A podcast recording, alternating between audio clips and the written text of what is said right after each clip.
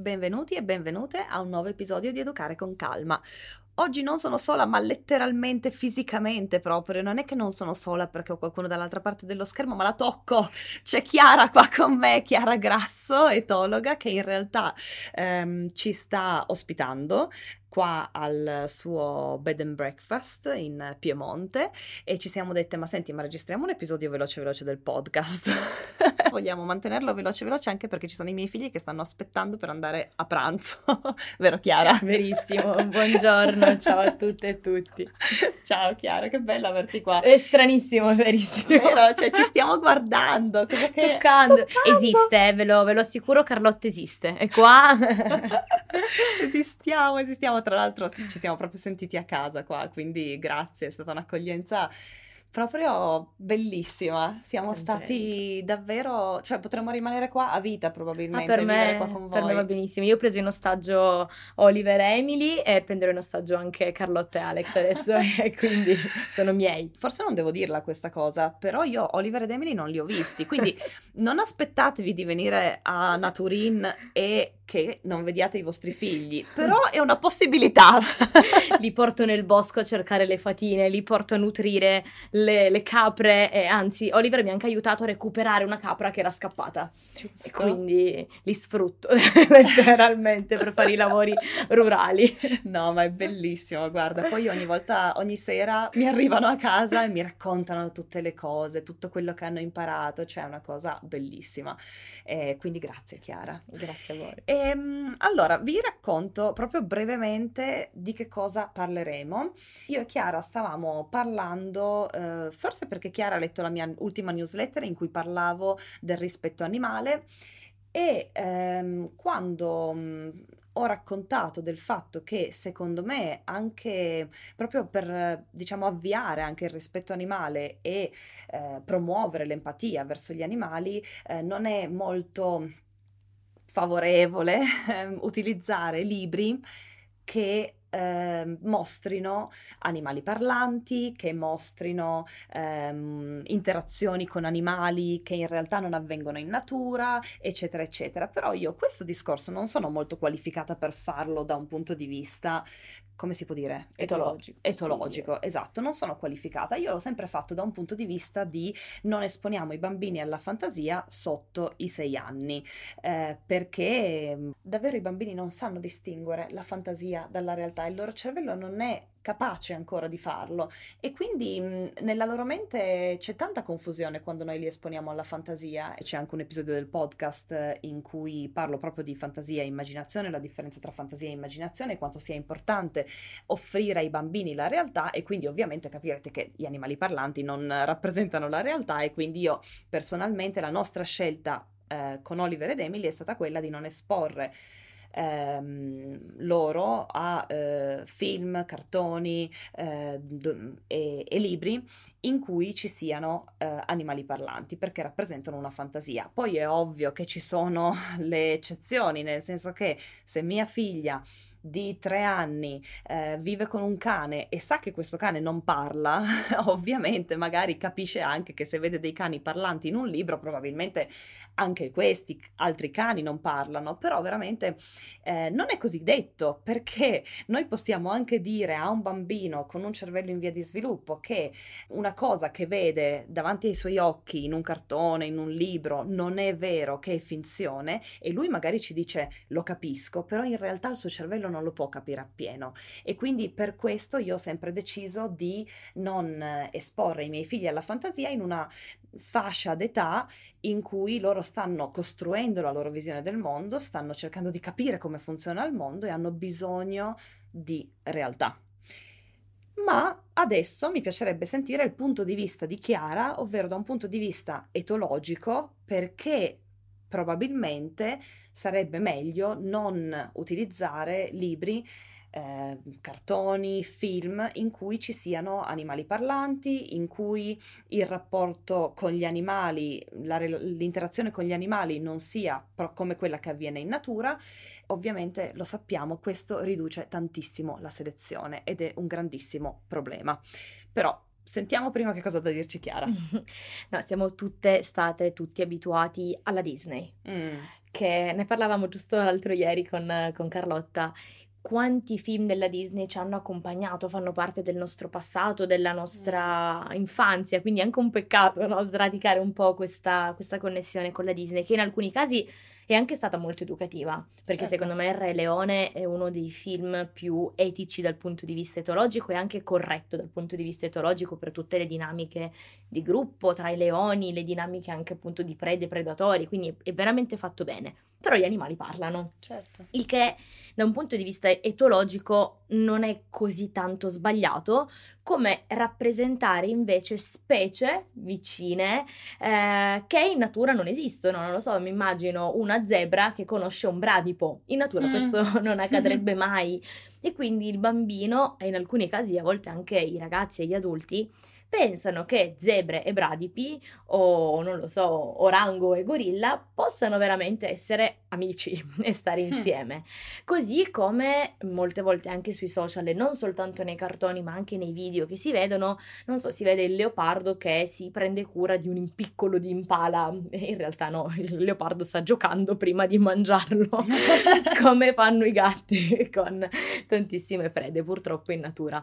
Quindi è giusto educare i nostri figli e noi stessi a quello che realmente accade in natura. Mm.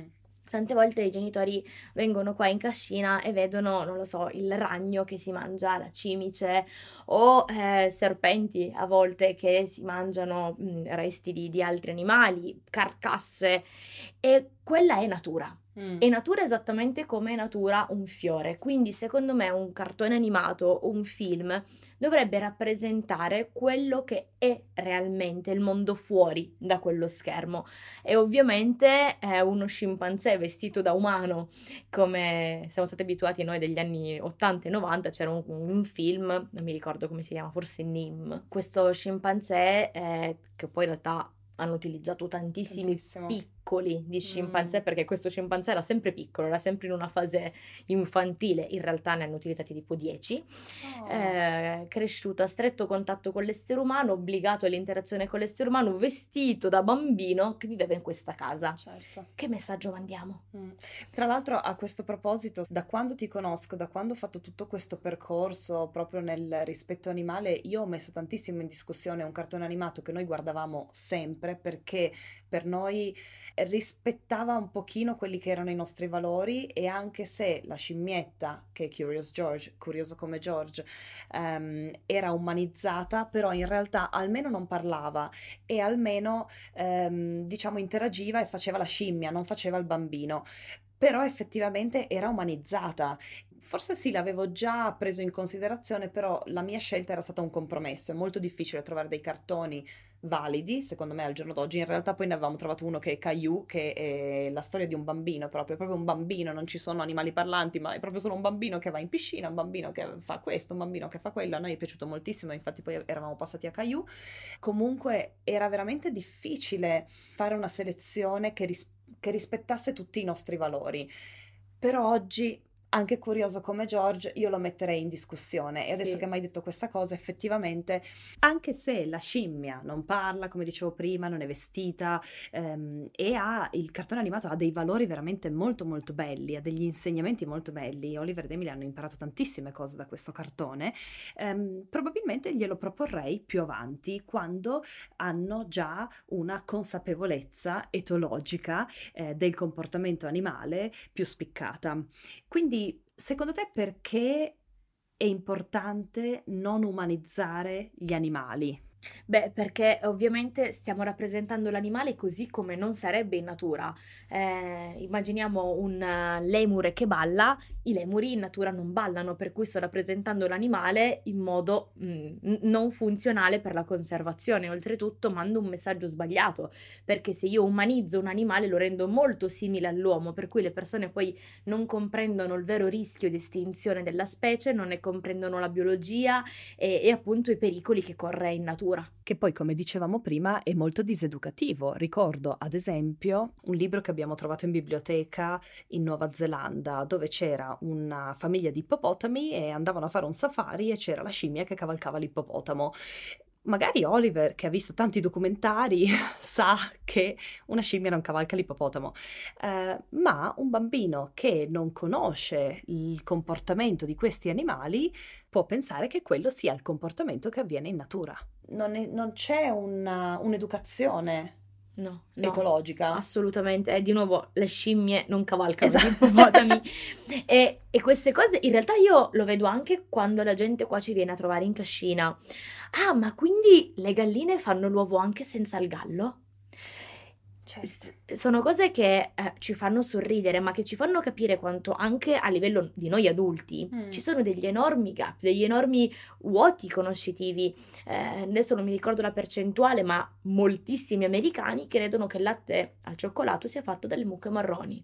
Hanno fatto una statistica, sì, nel 2000 mi sembra 12, ed era uscita questa, questa cosa sconvolgente che fa veramente un po' eh, così rabbrividire, però ci fa capire quanto veramente l'educazione del mondo degli animali sia piena di fake news. Mm. Le galline fanno l'uovo anche senza il gallo, sì, mentre invece le capre e le pecore non fanno il latte se non hanno un piccolo, mm. come noi, come noi mammiferi. Che ti fa anche capire quanto sì. l'industria del latte sì. sì. ma sì, è, è, un mondo molto. Quello è veramente un'altra puntata che potrebbe durare 10 ore. 10 ore, esatto. Quanto se veramente pensassimo alle altre specie, quanto sono simili mm. rispetto a noi. Mm. No? L'allattamento, che eh, cos'è certo. l'allattamento nel mondo degli animali, quanto è importante. E appunto il latte, mm. non esiste una specie che produce latte se non ha un piccolo. Certo. Punto, Punto. Fine della parentesi, chiudiamola Fine. qui. E comunque appunto siamo pieni di fake news e probabilmente derivano un po' dalla mancanza dei nostri cartoni degli anni 70, 80 e 90 che magari sarebbe stato bello se George fosse stato un bambino che viveva in una fattoria e conosceva le, le galline, conosceva le, le, capre, che andava a fare un safari e vedeva che non c'era nessuna scimmia che, cave, che cavalcava un ippopotamo, ma magari c'era eh, la bufaga, che è l'oxpecker, è mm. l'uccellino che vive in simbiosi con le ippopotami per pulire i denti. Quindi perché far cavalcare una scimmia e un ippopotamo invece non spiegare che esistono delle relazioni in natura che sono forse ancora più entusiasmanti di quanto la fantasia non possa immaginare, no? È vero, assolutamente. Eh. Ci sono dei cartoni adesso con i quali siamo cresciuti, che tu l'hai già detto uno, il Re Leone, uh-huh. ce ne mhm. sono altri che tu consiglieresti a livello etologico, proprio di... solo a livello etologico, senza parlare adesso di fantasia, piuttosto che... cioè per esempio il libro della giungla, cosa eh, ne pensi del libro della giungla? Però non c'è Mowgli? Sì, c'è Mowgli che è un bambino che ehm. però vive a strettissimo contatto con degli animali che secondo me in natura se lo sarebbero sbranato. Esatto. secondo me. Esatto. Adesso non mi ricordo, c'è Balloon, no, che è un orso, poi un c'è... Orso. Vabbè, c'è Baghera, che è la pantera. Esatto. Eh, sì, cioè un bambino abbandonato in una foresta sarebbe molto bello. Oddio, oddio adesso c'è questa bello, storia vero? di questi bambini che sono caduti dall'aereo nel mezzo alla foresta pluviale e sono sopravvissuti. Mm. È bellissimo. E certo. quindi magari ci sono veramente dei casi di bambini cresciuti nelle foreste, però non cresciuti, tipo Tarzan anche. Esatto. Non cresciuti dagli animali. Mm. Cresciuti cioè, sopravvissuti so, nonostante, nonostante, gli animali. esatto. nonostante, cioè, nonostante. Qualche tempo fa ero incappata in questo video in cui eh, que- una ragazza era stata, cres- era stata abbandonata eh, in un canile Mm-hmm. Pe- penso qualcosa del genere. Adesso dovrei andarlo a rivedere, ma magari se trovo il video lo metto nelle note dell'episodio perché era stato molto bello. Era in inglese, però per chi lo capisce. E, ehm, ed effettivamente lei era diventata una di loro. Con i cani che... ci credo, perché comunque il cane, ne abbiamo parlato nell'altro episodio del podcast, è mm. un animale domestico. Mm. Quindi la relazione con l'essere umano è possibile. Quando vedo questo con gruppi di, non lo so, lupi, leoni, scimmie o salamandre, mi sembra un po' un po' più strano. Un po' più strano, certo. E, ma soprattutto è sbagliato, non devo dire questa parola perché non si dice sarebbe meglio evitare, devo ancora fare tutto il percorso mio di evitare di dire sbagliato, però diciamo che diversi studi scientifici hanno dimostrato quanto sia controproducente per la conservazione, guarda che brava che sono stata, Bello. per la conservazione faunistica e per la salvaguardia ambientale, mostrare sui film, cartoni, libri, Mm, e social, soprattutto perché alla fine siamo, viviamo sui social, certo. immagini di selvatici a stretto contatto con l'essere umano. Qua davanti a me ho uno studio di Plus One, che è una delle riviste scientifiche più importanti al mondo,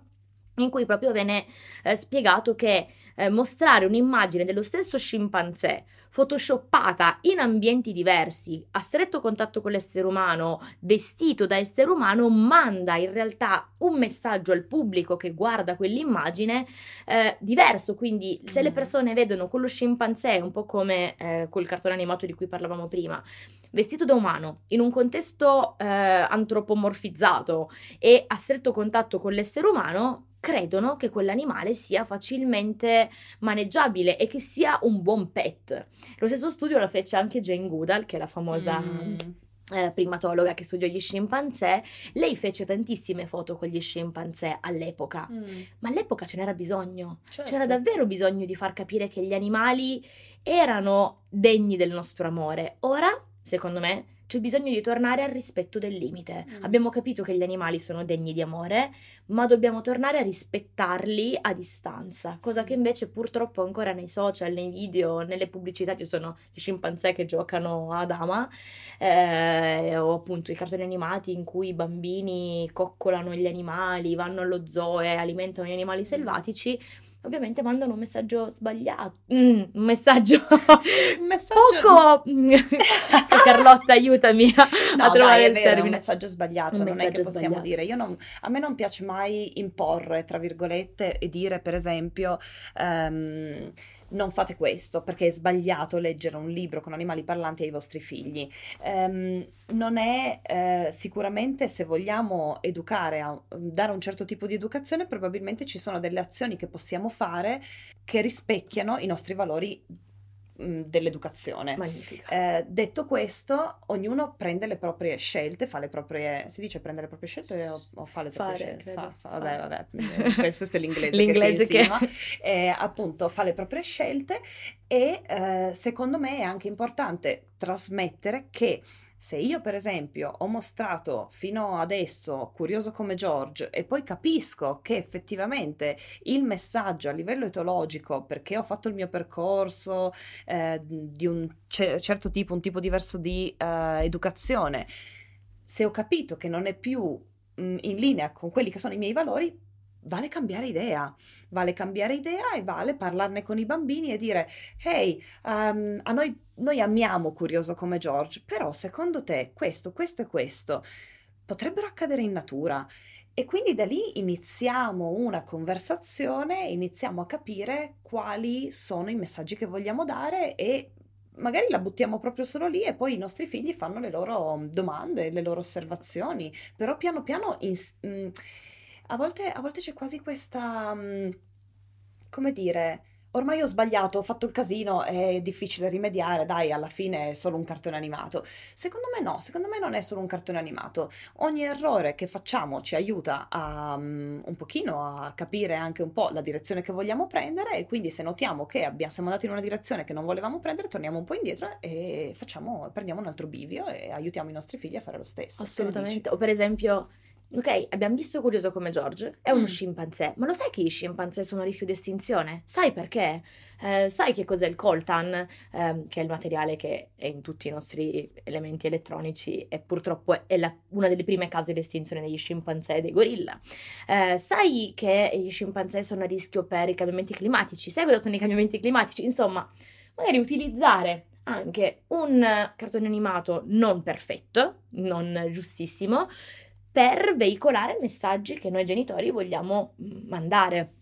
Per esempio, se voi scrivete su Google eh, lemur, eh, che è il lemur catta, prima dell'uscita di Madagascar mm. nessuno sapeva cosa fosse. Ora esce lemur pet tra le prime, eh, tra le prime parole, sì. Pe- lemure come animale domestico, lemure prezzo, eh, lemure se si può tenere. E questo è, ora mh, mm, vedetemi che sto virgolettando la, la parola, è per colpa di Madagascar, perché Madagascar ha reso famoso un animale che prima era sconosciuto, il che è giustissimo, bellissimo e fantastico, ma purtroppo ha mh, fatto conoscere il lemure catta come un animale che balla, che canta I like the movie movie, quindi mm. l'ha reso umanizzato e umanizzare un animale selvatico soprattutto per i bambini, lo rende desiderabile. Certo. Io voglio un animale domestico, tant'è che eh, hanno addirittura fatto uno studio scientifico sul numero di tweet contenuti eh, sotto il video, un video virale in cui due bambini accarezzano un lemure e il numero di tweet più grandi, più, più, più numerosi sono io voglio un lemure, pet lemur, quindi voglio accarezzare un lemure oppure mh, mm, lo voglio come pet, my lemur, quindi il mio lemure, e King Julian, che era proprio il re Julian, quindi capite certo. che proprio la eh, anche nei social esce proprio, si, si, si vede questo mm. desiderio di avere un animale selvatico come animale domestico se i, i, cartoni lo legittimizzano e questo anche nei film. Quanti film come Mia e il leone bianco, per esempio, o tanti altri film del genere, vedono bambini che interagiscono con un leone. Certo. Chi non vorrebbe avere un amico leone, secondo me? Assolutamente. Tutti, no? Assolutamente. Però, mm, sicuramente non stiamo dicendo non guardate Madagascar, magari stiamo dicendo possiamo guardarlo, è un po' come, come, il discorso che facevamo dello zoo. Se io decido di portare i miei figli allo zoo, almeno lo faccio portando con me anche le verità scomode, nel senso non lascio fuori, non dipingo lo zoo come una realtà idilliaca in cui vado ed è solo bello vedere gli animali, la giraffa, i grandi cinque, eccetera, eccetera.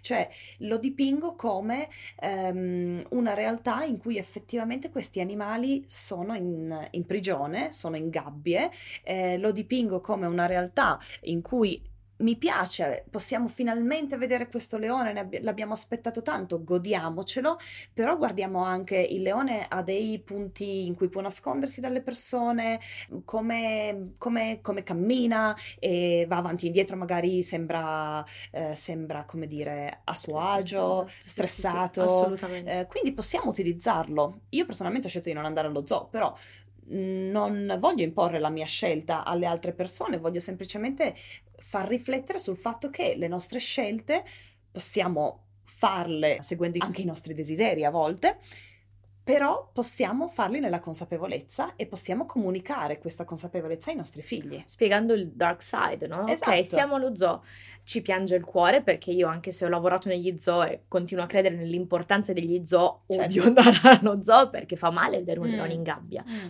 Però magari spiegare ai nostri figli perché quel leone lì, perché in natura è a rischio. E perché è a rischio? E quindi iniziare una conversazione esatto. o comunque iniziare un, un pensiero critico mm. sul perché e il per come di certe cose. Eh, vi, gio, vi, do giusto due altre informazioni su, sui film che ci fanno capire quanto effettivamente influenzino le nostre mm. azioni. Mm. Eh, dopo l'uscita di Jurassic Park, le persone non potendosi portare a casa un tirannosauro Rex hanno iniziato a comprare rettili ed è aumentato, mm. non mi ricordo di, di che percentuale, tu, tutti studi scientifici dimostrati, hanno eh, iniziato a comprare i rettili da tenere come pet, quindi è aumentato il commercio e il bracconaggio di, di rettili. La stessa cosa per i dalmata, anche La se carica. non sono animali selvatici, dopo l'uscita della carica di 101 è aumentato da 6.880 a 42.816 eh, solo in 7 anni l'acquisto di Dalmata. Wow. È la stessa cosa con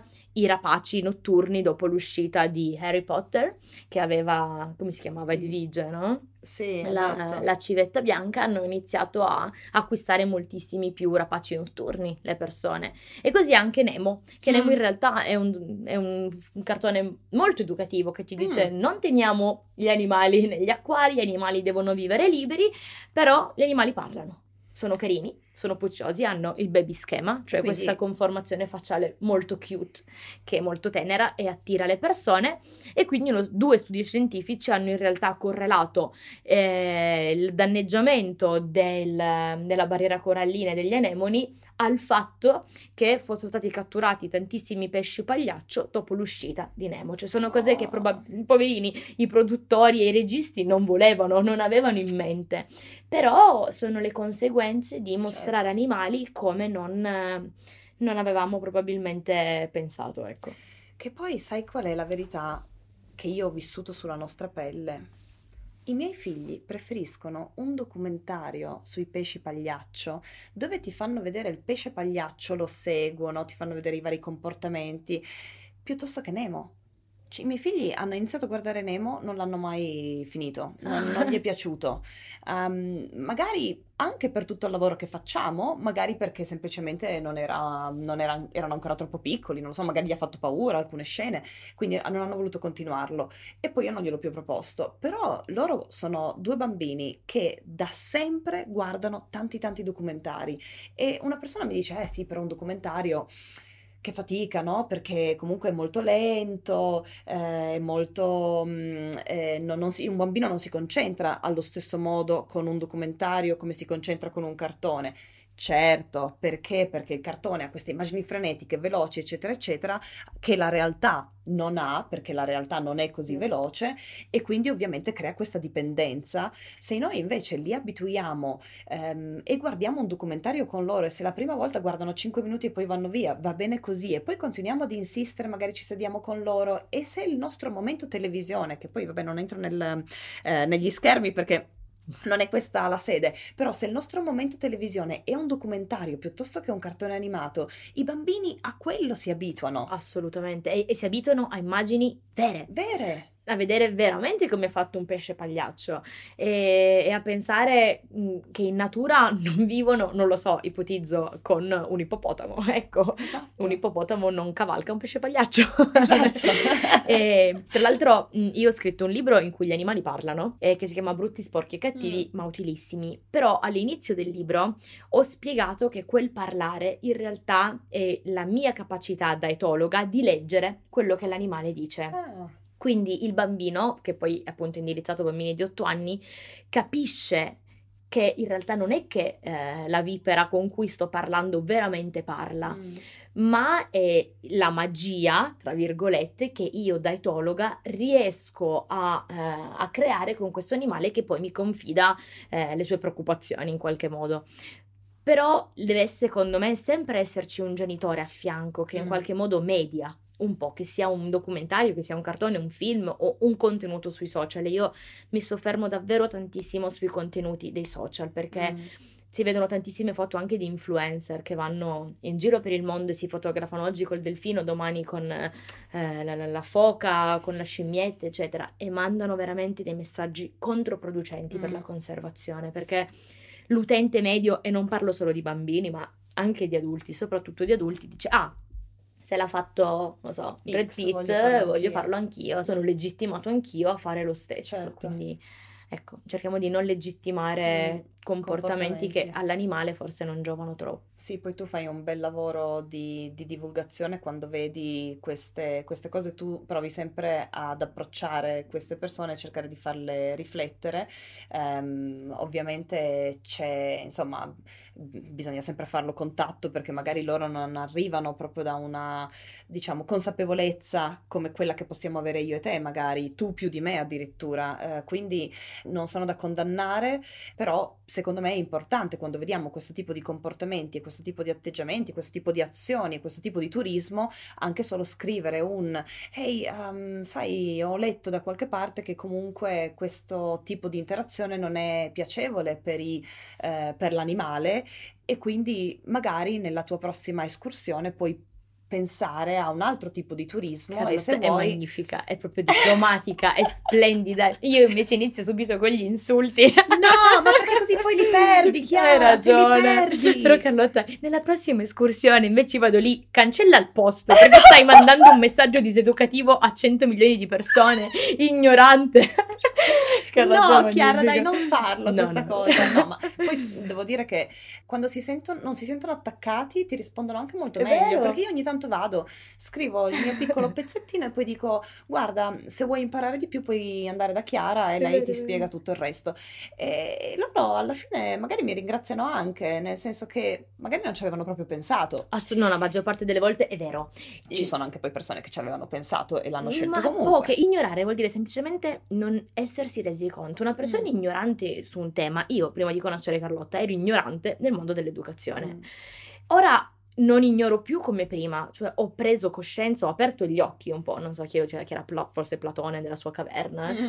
e ho, quindi ignorare in realtà è un, è un verbo che bisognerebbe usare di più. Assolutamente. Eh, No, e assolutamente. Queste persone, molti influencer vanno appunto in giro per il mondo e non sanno che nuotare con i delfini non è efficace eh, per la conservazione, per, per il delfino stesso, per il suo benessere. È sempre stato un mio sogno. Eh, anche il mio, però. Eh, però non lo farò più. No, Perché ormai Anche lo per- so che non va bene. no, Dovevo del- farlo prima. di conoscere Chiara Grasso. Dovevo farlo prima di Ho fare questo rovinato un percorso, sacco di- mannaggia, mannaggia. Eh, però- Magari capiterà lo stesso, magari andrò In natura, in natura, in natura, esatto. sì, se- senza lanciare cibo. Senza non lanciare si il lancia cibo. il cibo. Non si dà da mangiare agli animali selvatici. Quello è l'altro, l'altro episodio del podcast. Esatto, andate a cercare, c'è anche un altro episodio con Chiara sul podcast che non mi ricordo più come l'abbiamo intitolato, probabilmente Rispetto degli animali. Rispettare il limite forse, Forse animali sì. e bambini rispettare il limite, qualcosa del genere e andate a cercarlo perché lì parliamo veramente anche di, di tanto di più. Ma secondo te abbiamo detto quello che Abbiamo detto, dire? abbiamo detto. Abbiamo e detto rimaniamo a tanto. disposizione. Rimaniamo a disposizione. Se volete, come sempre, ci sono i commenti sotto l'episodio del podcast. Eh, potete andare su, eh, appunto, se lo state ascoltando su altre piattaforme, basta che andate su www.latela.com barra podcast, cercate l'episodio e lì potete commentare e così avviamo una bella conversazione. Se avete domande, dubbi, se non abbiamo detto qualcosa, perché poi magari abbiamo iniziato un argomento e non l'abbiamo finito, per esempio, alla fine non ci hai consigliato ehm, dei Ah, cartoni. dei cartoni. Ma perché secondo È me non, non- non- non- anzi, consigliateceli voi. Se Consigliateceli voi, ecco, dei- esatto. dei film, dei cartoni, dei libri in cui c'è un rapporto etico ed etologicamente corretto, scientificamente corretto tra bambini, adulti e, e animali e in natura, anzi, eh, consigliateceli consigliateci. e se invece avete dei dubbi, questo è un film eh, etologicamente corretto, etico, mm, chiedete Sì. la selezione perfetta, che è ideale, del mondo ideale, è talmente poca Sì. ehm, che i documentari, i documentari io li consiglierei quasi sempre. Ci sono, anche lì, anche lì però vedi probabilmente ci sono documentari e documentari. Com- Esatto. come fai a distinguere un documentario valido da uno che non è valido? È troppo tardi, però vi vi dico soltanto cosa ci diceva il nostro maestro in Africa Vai. riguardo i documentari. Guardate i documentari e spegnete l'audio. Perché Certo. molte volte eh, per intrattenere il pubblico danno delle spiegazioni molto romanzate a delle Mm. scene che in realtà eh, non sono esattamente come le stanno descrivendo. E poi c'è tutta una questione etica legata alle registrazioni dei documentari che le fanno con i droni molto rumorosi, spaventano gli animali, Certo. a volte interferiscono proprio nelle scene di caccia, magari per far sì che la storia vada come loro l'avevano pensata, però quello è un altro Pensa. film. Facciamo finta di non sapere niente, continuiamo a far vedere i documentari. Meglio i documentari del cartone. Sì. ehm, Però, ecco, per esempio, Re Leone, l'ultima versione che hanno fatto, che è quella in live emotion, Mm. giusto, si chiama così, sì. in cui sembrano animali veri, ma in realtà è un cartone fatto al computer, è veramente, veramente etica. Ehm, ci sono delle scene anche ecologicamente ed etologicamente molto corrette. Gli Mm. animali parlano, sì, però è l'unico cartone della Disney in cui non c'è l'essere umano. È vero, è Eh, vero, non ci avevo mai pensato. Ed è l'unico cartone della Disney in cui si parla solo di animali e in cui le relazioni tra gli animali sono effettivamente molto simili, se non mi verrebbe proprio da dire eh, esattamente come in natura. È molto Ah. bello. E poi ci sono anche una, una serie di riferimenti al mondo della politica, però quello è per, per noi grandi. Certo, per chi li... i messaggi subliminali, Sì, per chi li capisce. Chiara, io sento porte che sì, sì, sì, dovevamo farlo di sbattono, 20 eh, minuti. Sono già 36, però senti, io sento già queste porte, direi che magari li andiamo a salvarli, a riprenderci i Alex- nostri figli. Andiamo a riprenderci i nostri figli, noi andiamo a mangiare pranzo e grazie per Grazie a te, grazie tempo. a te, sono felicissima di aver finalmente dato voce a questo tema. E ne abbiamo anche un altro in mente che non riusciamo a registrare ora, ma ehm, Lo faremo. lo faremo perché è anche molto importante. Sì. Vuoi annunciarcelo? Vuoi Sull'educazione ambientale, sull'importanza di far correre scalzi i nostri figli, come sto vedendo in modo magnifico, Oliver e Emily sono perennemente scalzi. Eh, allora è un problema, questo è un, è un po' un problema Eh, quasi, no, l'altro sono- lato della medaglia. Lì- Poi faremo un, un episodio sull'igiene, però Esatto. no- non, non io. Tra l'altro io e Chiara ieri parleremo, che eh, farà parte poi di questo episodio del podcast, che adesso vi ho anticipato talmente tanto che dobbiamo registrarlo, eh, delle zecche, cioè perché Chiara mi ha aperto un mondo sulle zecche. Esatto. Eh, però, mh, però ne parleremo nel ne prossimo parleremo. episodio. Esatto. E un abbraccio. Grazie. Ciao. Ciao. E niente, cioè è sempre un piacere parlare con Chiara, è sempre veramente bellissimo, poi sapete quanto io tenga a queste tematiche, quindi poter anche solo mandare eh, dei messaggi in cui credo, ehm, che senza, ecco, senza entrare negli estremi, eh, poi certo a volte bisogna passare per gli estremi per trovare il proprio equilibrio, lo dico sempre, quindi io un po' l'ho fatto proprio nel- nella mia educazione ambientale, eh, però ecco, credo che sia veramente già solo importante ascoltare e riflettere su questi piccoli semini, poi lasciare lì e vedere se germogliano. Prima di salutarvi, mi sono dimenticata una cosa che volevo dirvi, che è che se cercate materiale ispirato alla realtà, sulla realtà, anche proprio sulla natura, ma con immagini reali, noi abbiamo un bellissimo prodotto sulla tela che si chiama Libricini Montessori, che in realtà io ho utilizzato con i miei figli per approcciarci alla lettura, ma che sono veramente anche dei contenuti molto molto belli ehm, proprio per tutto quello abbiamo- di cui abbiamo parlato adesso con Chiara, perché effettivamente hanno immagini reali, non sono illustrazioni e inoltre le, eh, gli audiolibri per l'infanzia della nonna che parla sono tutti in stile documentaristico, quindi quando parliamo di un animale la nonna che parla ne parla, che è gioco di parole, in maniera documentaristica raccontandone i fatti. E mm, quindi ecco, questi sono due prodotti di cui che credo potrebbero aiutarvi a ehm, eh, introdurre la natura, gli animali, però in maniera etologica. E quindi niente, come vi dicevamo anche prima, vi aspettiamo nei commenti se avete dubbi e domande. Eh, mi trovate come sempre su eh, www.latela.com e anche ovviamente su Instagram come La Tela di Carlotta blog. Buona serata, buona giornata o buonanotte, a seconda di dove siete nel mondo. Ciao ciao!